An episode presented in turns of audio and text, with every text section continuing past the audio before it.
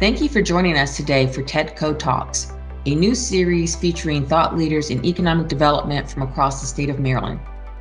Join TEDCO CEO Troy LeMaile Stovall in thought provoking conversations with regional leaders about the future of Maryland's innovation ecosystem. In this episode, Troy is joined by Don Fry, President and CEO of the Greater Baltimore Committee.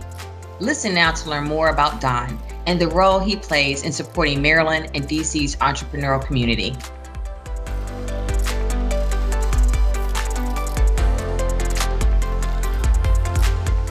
Greetings, everybody. Once again, this is welcome to another edition of TEDCO Talks. My name is Troy LeMaile Stovall. I am the CEO and executive director for TEDCO. And today I couldn't be uh, more excited to, to have this conversation with Don Fry with the Greater Baltimore Committee. Don, thanks for taking some time to talk to us today.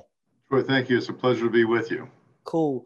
So, um, first of all, let me congratulate you uh, on the Boy Scout Award. Uh, I was uh, I was a Cub Scout years obviously years ago. You want to tell us a little bit about the Boy Scout Award? Well, I was very pleased to be uh, recognized by Boy Scouts of America for their Henry Rosenberg Distinguished Citizen Award of the Year. Um, I also, unfortunately, did not make it to an Eagle Scout or even if I was a Cub Scout like you. Uh, but uh, I was pleased to be recognized for, I guess, the work I've done over the years. And it's uh, quite an honor when you look at the list of people who previously have been recognized from the business and political world. Uh, so I was very excited to be recognized for that. And uh, and now my next responsibility will be to serve as the chair of the next year's event. So uh, we'll be moving in that direction soon. No good deed. No good yeah. deed. well, Boy Scouts uh, do great work, and now, of course, recognized both boys and girls, and certainly mm-hmm. all the work that they do. And of course, there's probably no better time when you think about the uh, Scout Oath that you sort of hope that uh, people uh, in all fields will follow those uh, levels of civility that we need in the world today man, we could we could spend all day on just that one, but uh, we, we we will avoid that one. Why don't you um tell folks just a little bit about Don and kind of how you got to this position, but even more important, the Greater Baltimore Committee. Folks may not know that are listening to about the Greater Baltimore Committee and the great work it does for for Baltimore. Sure, we'll talk a little bit about. Uh, I was uh, grew up in Harford County, uh, live in Harford County now. Uh, also uh, went to public schools, Harford County, went to Frostburg State College at that time, now Frostburg State University, uh, where I um, had played football as well as uh, was a ma- in political science and had a minor in business administration. I sort of have a, a unique uh, uh connection there. And the fact not only was I captain of the football team, was also president of student government at the same time. A, a jock, a uh, jock that could actually, you know, do the more just to be a jock, huh? It probably wouldn't have happened at a bigger school, but I was fortunate to be able to do that. So it worked out very well for me there. Uh, I then ended up going to University of Baltimore School of Law uh, and uh, then practiced law for about 19 years. Uh, and part of that, uh, during that tenure, I was uh, fortunate enough, was very active in politics. I was fortunate to be elected and served in the Maryland General Assembly in the 1990s. And when the political world came to an end, uh, I was I didn't need a job. My law practice was going fine, but I really liked to do public policy and things of that nature. That's sort of what got my juices flowing. Uh, so I looked around for, just said to people, I don't need a job, but if there's opportunities, let me know. And I was very fortunate uh, to uh, be offered an opportunity to come to the Greater Baltimore Committee uh, as Executive Vice President and General Counsel. Um, I served in that role for a couple years from 1999 to 2002. And then uh, in 2000, November 1st, 2002, I became President and CEO and have been in that role ever since. Uh, Greater Baltimore Committee uh, is, is a tremendous organization, uh, one that I actually uh, grew to respect when I was in the legislature. Uh, and the reason I liked it from the legislative perspective is that uh, Greater Baltimore Committee was never an organization that came down and just said no to you. Mm. no, I don't like this idea. No, you can't do that. They oftentimes would come down and say, we understand your concern. we see that you as a legislator think there's a problem Uh, we're not sure that uh, the way that you're looking to address it is the best way for business to move forward. But let's see if we can find a way uh, to accomplish what you want to do, but also make sure it doesn't negatively affect on business. Mm-hmm. As a legislator, that is worth gold because you're there for 90 days and you don't necessarily know everything, and your t- the time is compressed. So to have somebody uh, who wants to help you find a solution uh, that's important. And then that's what the GBC is all about, uh, being a problem solving organization. Its mission, uh, which came into effect in 1955 is when it was formed. Um, and it's a business organization, business advocacy, economic growth organization. And the mission is to bring the corporate and civic community together to find solutions to problems that affect the region's competitiveness and viability. So what do we need to do to make this region, being Harford, Baltimore, Howard, Anne Arundel, Carroll, and Baltimore City, an area that's better to do business, a better, a better place where businesses want to grow. So that's really the, the nut and bolts about what the GBC is all about is how do we make this a better business climate and make us more competitive uh, for, for job creation opportunities. And, you know, particularly, and we'll talk obviously more, more about COVID here, but um, but talk about some of maybe some of the success, the recent successes you've had, you know, even in light, maybe in light of COVID. Yeah, well, I think some of the things that uh, uh, we've done most recently is we re released a regional workforce development report.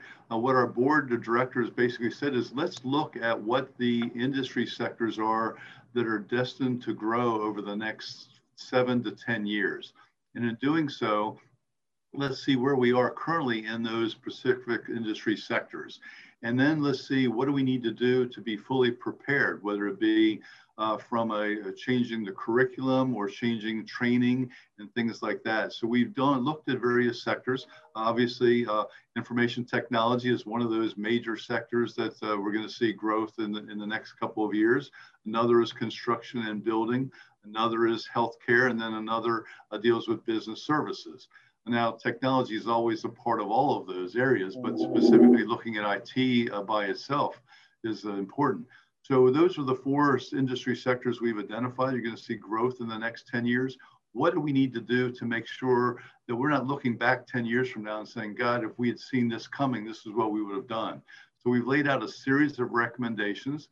And now what our, our Education and Workforce Committee is doing is trying to work with workforce providers, work with employers, and try and work with other higher high education, higher education, even K through 12 to make sure that we're embracing and implementing all those recommendations moving forward. Well, that's critical, right? You know, particularly from where I sit as, as, as the investor, you know, it does us no good to invest in the next great idea or whatever that technology is, and then there's nobody to do it. There is, right. there is nobody to, to make it happen. And you can't have growth. And so there is a symbiotic relationship between what we do here at TEDCO and, and what you just talked about. And, and, and I think, you know, we get so caught up in the work of the day and work of what, what we're reacting to that sometimes we never take a, a chance to pause and say where we want to be in the future and what's going to take to be like that in the future. So I think that's one of the best, uh, the beauties about this particular report. It gives all of us, and again, this is these are not recommendations that the GBC can embrace by themselves. It's going to take a lot of collaboration and cooperation with many other entities like TEDCO to make sure that we can uh, meet all these objectives moving forward. And if we do so, although uh, I may not be here 10 years from now, but 10 years from now, somebody's going to look back and say, hey, thank God uh, that somebody took the initiative to find out what the needs are. And at least we've addressed as many as we could so that we are a region that's moving forward in these areas. That's outstanding. You know, Baltimore um, doesn't always get the publicity, the positive publicity, because of a number of, of, of, of, of, things that are real, but things that sometimes get over, over, overplayed. And how do you talk to people about the, the what you just talked about the, the, role that the GBC plays in terms of making it a better place, not just Baltimore, but the region, I get that, but Baltimore specifically, and how do you make sure that people see a different Baltimore than sometimes gets portrayed? Well, first of all, let me say that when the GBC was first created in 1955, it was strictly Baltimore City.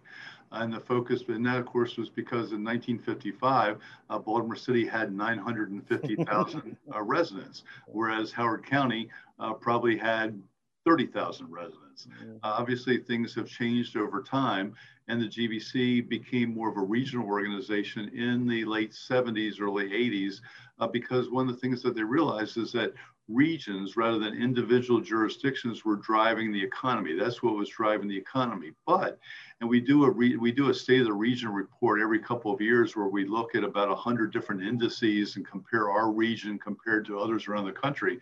And we find that regions that do well have a strong central core. So it's mm-hmm. important for Baltimore City to also do well, because that's going to help everybody in this region do well and prosper as well, likely. Uh, what I tell people about Baltimore City is, first of all, there are some incredible strengths about Baltimore City that people don't recognize. One, first of all, is just the diversity uh, of its citizens, the diversity of its communities. I mean, Baltimore City is a, a community, as a city that has over 200 or more uh, neighborhoods, and each one has its own little uh, great attributes uh, that people sometimes don't recognize. The other part of it is when you look at the strength of the city, you see obviously all the business activity that occurs here, but also when you think about the fact of what other city can we think of in the country, not many, that have two incredible medical research institutions exactly. City. Johns Hopkins on the east side, University of Maryland, Baltimore on the west side. Um, most cities would die to have that type of medical research institutions that are accessible to them. Also, when you look at Baltimore from just the location, where it's located along the 95 corridor, its proximity obviously to the airport, obviously to the railroads, just a tremendous location for businesses and people to want to locate uh, and be in as a part of. And then also, I talked about the medical research institutions, just also think about the higher education institutions that exist. Mm-hmm. in Baltimore and the surrounding area. Uh, we clearly are a college town when you think about uh, even Charles Street from uh, Towson University down to uh, uh, Notre Dame to Loyola to Johns Hopkins down to the city Morgan and to Coppin. I mean, you don't, don't, and then we throw the community colleges on top of that. Uh, we just have an incredible opportunity, and that's one of the strengths of this region is the, the quality of the workforce that we have as well. No, I love the way you described it. And I think you're right. People don't recognize the number of higher education institutions just on the four year side, but then you throw on the two years that that exists in Baltimore. There's very few. I, and I, you know, going off Charles Street, I left out Stevenson. So Stevenson, we get yep. Stevenson as well. So I mean, there's and there may be others. I mean, that just gives you an idea of the dynamic that's out there. And you, then um, if you go out into the county as well, you got UMBC and uh, on the south side of Baltimore, of the city. So it's just when you think about it. Uh, you, you can plot it on maps, but there aren't too many other cities or regions that have that sort of wealth of higher education, of educated people, which gives us a great opportunity uh, to bring them into our businesses. Outstanding. I was uh, talking to uh, someone else about, particularly with the because of COVID and, and so much online shopping, the logistics piece, the, the logistics industry there in Baltimore is really, really picked up and, and create a lot of energy around that. You want to yeah. talk about that? No, Trade Point Atlantic over the former Bethlehem Steel property uh, that's being turned into basically a logistics center. Uh, it's going to be, incredible. they already employ 8,000 people now, and they've only been really moving for the last two years, probably, as far as operationally. At one time, they talked about having a maximum of 15,000 people. I think they're going to far exceed 15,000 people employed in that area. Then you've got Port Covington, which is another major employment hub uh, that's about to break ground and get some movement going with its infrastructure. And then, of course, we've just got the, we talked about logistics. You've got uh, the Port of Baltimore that brings in incredible amount of uh, supplies from around the world. And of course, you've got all of the uh, distribution of that where uh, that's why we're the furthest inland port on the east on the east coast, and that can get out to places as far out to the Midwest to Chicago easily within a day, and just mm-hmm. supplies and things of that nature. So we have a great opportunity to do that. Uh, this is there, you don't see that very often. The one thing that I think we struggle with and we have to work on is the fact that we don't have, and it's a major priority of the GBC, is to look at how we can make sure that we have connections to get people to these new jobs, get people to Trade Point Atlantic, get people to Port Covington. If these are going to be the economic hubs, we need to make sure that we have access to those employment transportation, transportation adequate, adequate transportation. Transportation mobility is a key priority for Absolutely. any business, successful business operation. So I'm gonna I'm switch gears a little bit. So um, you're a football player, so we're gonna do a little halftime, go in the locker room and and stretch and talk to the coach. So um, have a little fun here a little bit. So uh, tell us a little bit, Don. You know, during this COVID uh, time, kind of what's been kind of one of your favorite uh, an activity that you do to kind of break the monotony of of what we've been doing through this COVID era. Uh, well, I'll tell you, there's been so much uh, activities just to get things moving around and make sure we operate and trip pivot. But uh, when I when I think of what I do uh, personally outside of uh, the office, uh, there's a couple of things that I'm, I'm interested in. Uh, I'm, I'm, a pretty avid golfer. Uh, oh. my family is a golfing family. Uh, I'm the third best golfer in a family of three.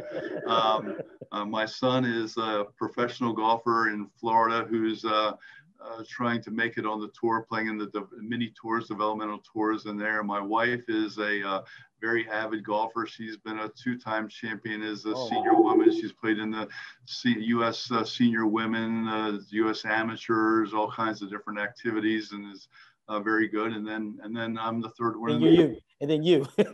yeah, um, uh, my wife has um, I think 12 or 13 hole in ones. My my oh son my has uh, uh, three, and I've got two. So I can't even say keep keep up with pace with that. But uh, so golf is obviously a key. I love all sports activities. Of course, can't really go to any sporting activities, but I frequently would be attending as many sporting activities. But I'm also a pretty uh, avid reader, and I still do that during the COVID uh, crisis as much as anything else. Uh, my reading is more in the area of uh, political biographies uh, or leadership areas. I particularly like uh, more of the colonial revolutionary oh, wow. time and uh, our founding fathers. Uh, although most recently, uh, I read a book uh, uh, dealing more more recently with James, about James Baker, who the man who ran Washington, which is a pretty fascinating story about all the connections he had, and somebody who actually, although he was clearly along the Republican Party lines, he was able to move back and forth between uh, across the aisle between the parties and had commanded respect from uh, from both political parties uh, uh, moving forward. So it was a pretty fascinating read. That is. I, I got to go on the because I'm a history buff myself. So we, again, we could spend time on that. But tell me on the books when you look back at that history, kind of a, an interesting historical moment from the founding fathers. You think is just one of those things that people don't know about that that that really caught your eye. Well, I, I, think it's, it's funny. I was talking to somebody here the other day. They asked me, you know, how things are different. You know, particularly when we saw what happened back on January 6th with the uh, uh, attack on the Capitol.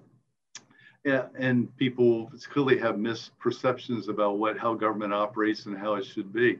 I think the part that uh, I find uh, fascinating is that you know, if we were involved in a true revolution and trying to figure out how do we create a form of government uh, you look back at the Federalist Papers, mm-hmm. you see how uh, people used to read through the Federalist Papers and argue about what sort of uh, government we should have, and you see both sides of it. And that, you know, unfortunately, in this day and age, if we had to go read through the, nobody would read through the Federalist Papers. Absolutely. Uh, we seem to be too much driven by uh, 30 second sound bites and bumper sticker slogans uh, rather than really getting into uh, what makes the foundation of a democracy or a representative democracy. And I think that that's a very unfortunate situation. We really need to have people who are much more knowledgeable about government, about the structure of government.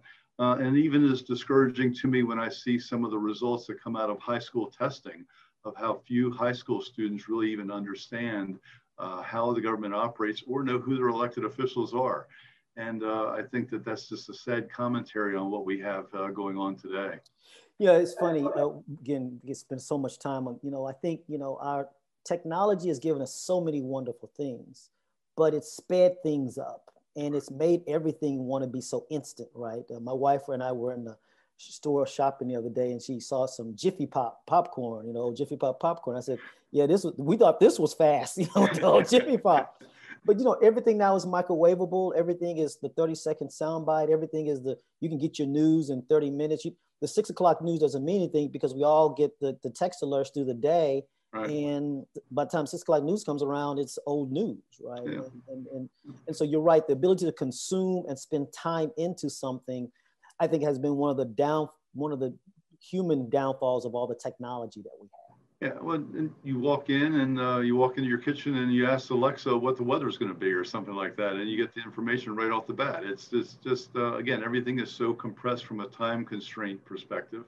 Uh, we're always looking for that instant gratification, that instant mm-hmm. information, and not that that's, I mean, that's benefited us in many, many ways. But at the same time, I think, unfortunately, when we look at some situations like really having a thorough knowledge and understanding of, uh, of the intricacies of government or, or even of business sometimes that uh, uh, we're missing that and that's unfortunate. Yeah the shallowness the shallowness that's exactly right. Well i started this on so we're going back out on the field team we're going back out on the field so halftime's over. So um, let's talk about covid. You know that's that is obviously the, the sure. elephant in the room. Uh, it's not even the elephant anymore it is the room uh, more than anything. Yeah. talk to us about how uh, the greater baltimore but two things. One is how Don had you told us kind of what you've been doing with your golf and what you do in person, but how has your leadership change and your management change because of COVID, and and and then also what is how GBC has had to shift uh, their activities because of COVID.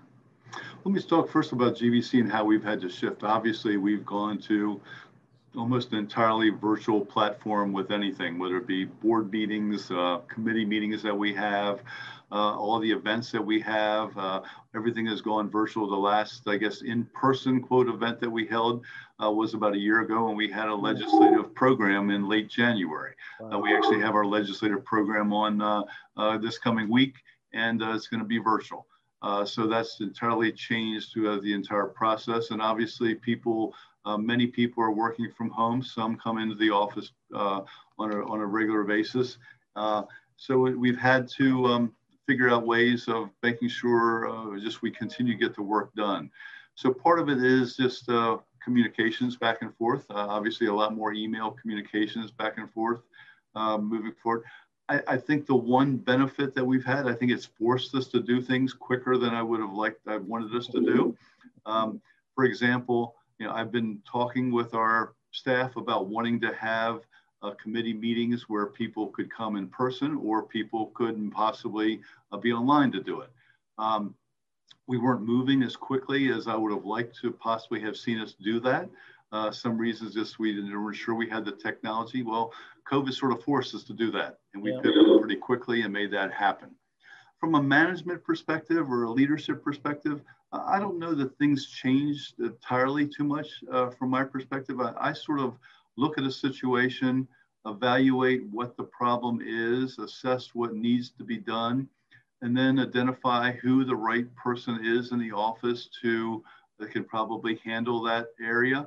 Um, I, when I meet with that person or talk to that person, I lay out to them what I think the outcome is that we'd like to see, but not necessarily predetermine what the outcome is, but sort of the direction I'd like to see us head and some of the areas I think would make some success, and then have that person regularly report back and give me information about how things are going and and feed and give feedback. I mean, I think that that's uh, most of uh, a leadership's responsibility. Leader's responsibility is to uh, identify the correct, per- identify the issues, identify the problem, identify the person who can carry out and implement what needs to be done, and then you sort of provide them with guidance and direction and assistance as time comes on to take them to the uh, goal lines as we're talking about the, the football metaphors and uh, and get us across the get us across the goal line. Uh, that's not a whole lot different than if you're in person, uh, but I do think it takes a little bit more involvement in a virtual world. No, I think that's I think that's right. I think folks for folks that are listening, I think that's you know part of what I heard you say, and you can correct me, is that there are just some elemental things about how we should manage our teams that stayed the same. Now we may have to be a little bit more intentional on one or two other ones, but there are just certain elemental things that, that had to stay the same. Yeah, I don't, I don't think COVID has changed management structure or, or leadership structure, but except for the fact of maybe uh, just more different types of communication, different types of updates that you need, uh, because you're not walking down the hallway and running across somebody and just saying, "Hey, I'm looking to do this." You you may not talk to that person that particular day or a couple days or something like that, unless it's just through email. And sometimes, as you know, um, email communications I don't think are as clear as face-to-face communications are. Uh, so you got to be careful in how you uh, how you translate back and forth through emails as well, because sometimes the person what they're asking you to feed, give feedback on or the feedback you're giving is not always entirely what would have been there if you were face to face. No, I, I, I say all the time, um, Don, that email is the worst, actually one of the worst forms of communication because I could send you an email with no ill intent, but depending on how you've had your day, or I may say a, a, a trigger word in my email that just will set you off, right? And and you're right. I picking up the phone, the old fashioned, just picking up a phone, or you know, we can't go down the hall anymore. Picking up a phone still is one of the most effective forms of communication to me. Yeah, look, I and not that I don't enjoy doing Zoom and love doing this with you, Troy, but at the same time, uh, I sometimes during the day, I'm like, somebody will send me an email and say, "Hey, can you jump on a Zoom at uh, 4:30?" I'm like, "Hey, can't you just pick up the phone and call me?" uh, so I think sometimes it might just be uh, easier that way because you're you're doing this so often. Uh, that uh, it's good just to go back to the normal way periodically. Amen on that, man. You know, earlier you mentioned uh, about diversity of of, of, of, of, of, of there in the Baltimore, in the Baltimore region. Let's talk a little bit about that because obviously one of the things that COVID did uh, expose was kind of some of the divides that exist within our within our country around gender and race. Um, so talk about uh, some of the efforts. I know you and I've talked about some of the efforts that uh, GBC is looking at to, to try to have both the conversation and how to address some of these challenges. Yeah, I think racial equity and social justice has certainly emerged as a very important uh, issue for businesses and for individuals and society as a whole. You know, I can't think of hardly any organization or person who is not giving some direct attention to racial equity and social justice these days. And it's very appropriate that we do so. It's long overdue uh, that we do so. So some of the things that we're doing is that first of all, uh, we're looking internally uh, looking at our internal operations to see, look at our bylaws, mm-hmm. look at our mission statement, uh, look at our rules of, of how we operate processes, procedures internally as far as purchasing and things of that nature to make sure that we're providing all the opportunities that are should be afforded to everyone in uh, uh, in working with the GBC.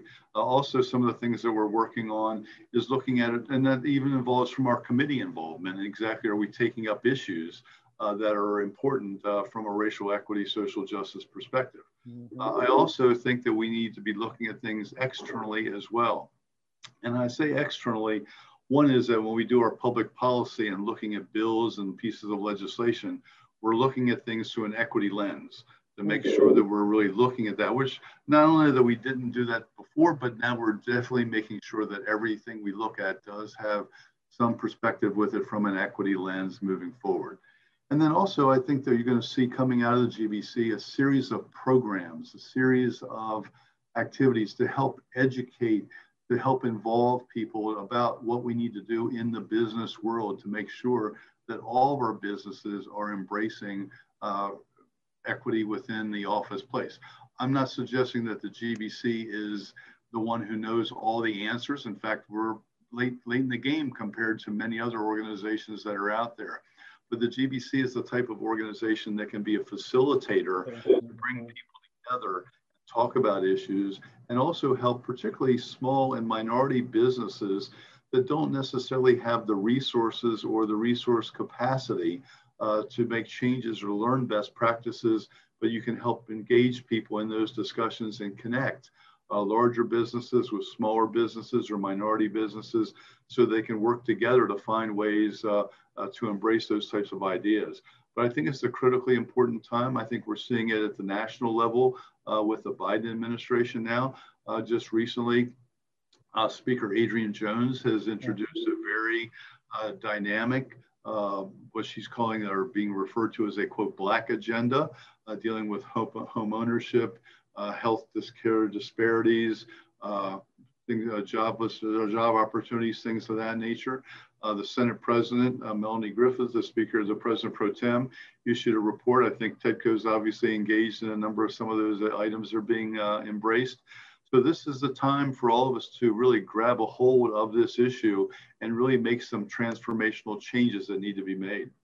No, I love all of that, and yes, we are involved with. Uh, we appreciate the uh, support from uh, from uh, Speaker Jones and and, and Senator uh, Griffith uh, in both of their bills and the recommendations, respectively, out of both of their chambers. Um, and, and yes, we're being more intentional. You and I talked, and we can say here we, we plan on launching here. We hope we'll do it with the Greater Baltimore Committee and others. Um, our efforts to focus on Baltimore uh, to launch some very specific efforts that really look at how do we uh, invest more in Baltimore, invest more in, in women and, and uh, black and brown owned businesses. And so there has to be, to your point, you're making intentionality. We have right. to be, you can't just want it, you got to be specific and intentional about getting it done. And I think that may be what's different. I mean, look, we've had debates about uh, racial equity and social justice for 50 years at least.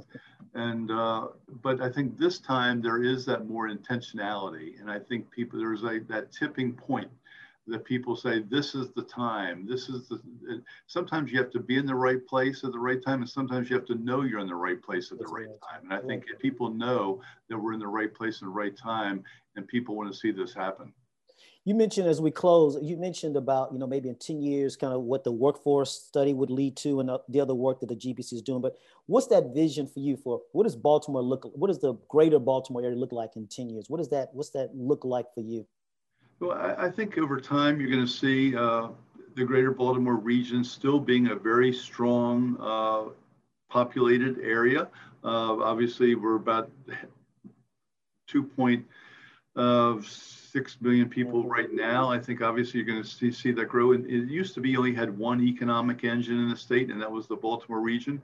Uh, now I think there's two equal economic uh, engines. You've got the Baltimore region, and then you have the Washington suburban region, mm-hmm. and there's a connection between the two. And I think that's one thing that's going to change over the next 10 years. You're going to see continue to see a growing connectivity between the Baltimore and Washington area uh, as we as we move forward. Um, you know, some people, and I've said that sometimes, and people sort of balk at me, like because they get a little bit uh, parochial and worry about just the Baltimore area. And I'm saying, look, there's only one nation's capital and what's wrong with having uh, your connection with uh, the nation's capital. And we can still root for the Ravens here, and they can still root for the uh, Washington football team, and uh, we can still both have our which, which is in, which plays in Maryland, but that's a separate conversation. and we can still have our uh, our separate uh, baseball teams and root for those as well. but the reality is is that the, the economy doesn't necessarily see those artificial lines exactly right. uh, that are out there. So I, I, see the greater Baltimore region becoming a major part uh, of the economy uh, because of the connectivity to the Washington area.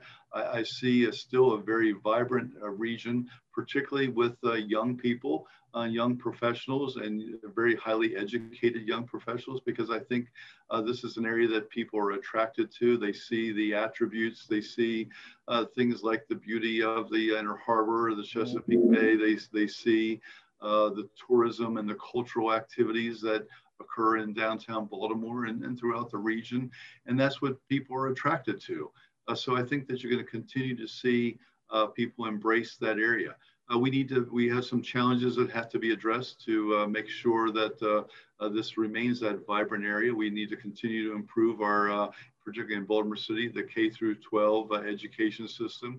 We need to continue to grow our transportation and make sure that we are connecting transportation opportunities to people of, of, all of, of all communities. it's one of the challenges in Baltimore City, and that probably only 35% of the workforce uh, has cars. Uh, that's different than uh, some of the surrounding jurisdictions. So how do we address that?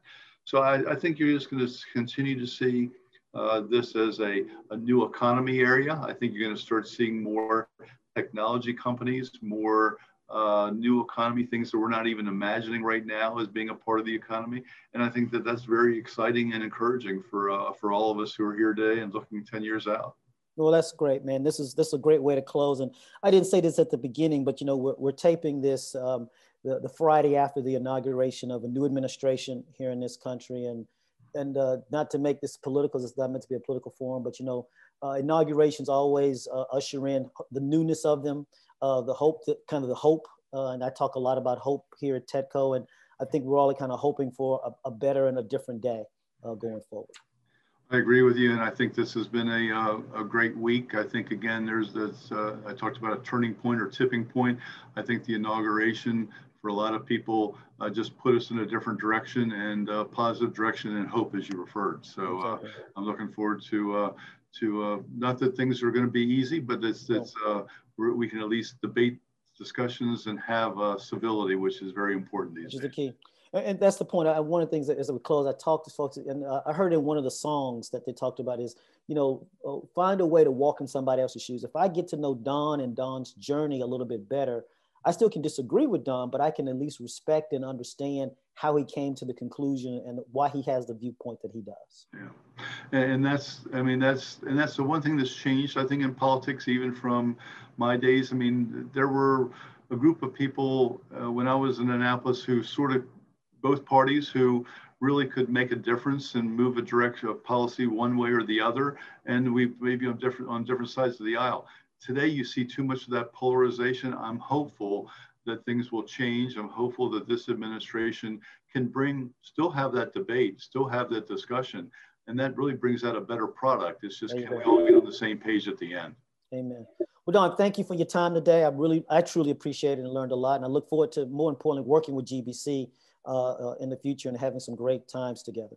Great. Well, so, I, think, again, I think there's great opportunities for GBC and TEDCO to work together, and I look forward to doing that with you. And uh, I know you're relatively new compared to me being on the job, but I look forward to that great relationship moving forward. Thank you, sir. Well, again, thank you all for listening to TEDCO Talks. Uh, my name is Troy LeMaile Stovall uh, with TEDCO. See you guys next week. Take care. Thanks again, Don. Thanks again. Thanks again for listening. And a special thank you to our guest, Don Fry, for joining in today's discussion. For more information on TEDCO and its activities, check us out at www.tedcomd.com. If you enjoyed today's discussion, consider sharing and subscribing to TEDCO Talks.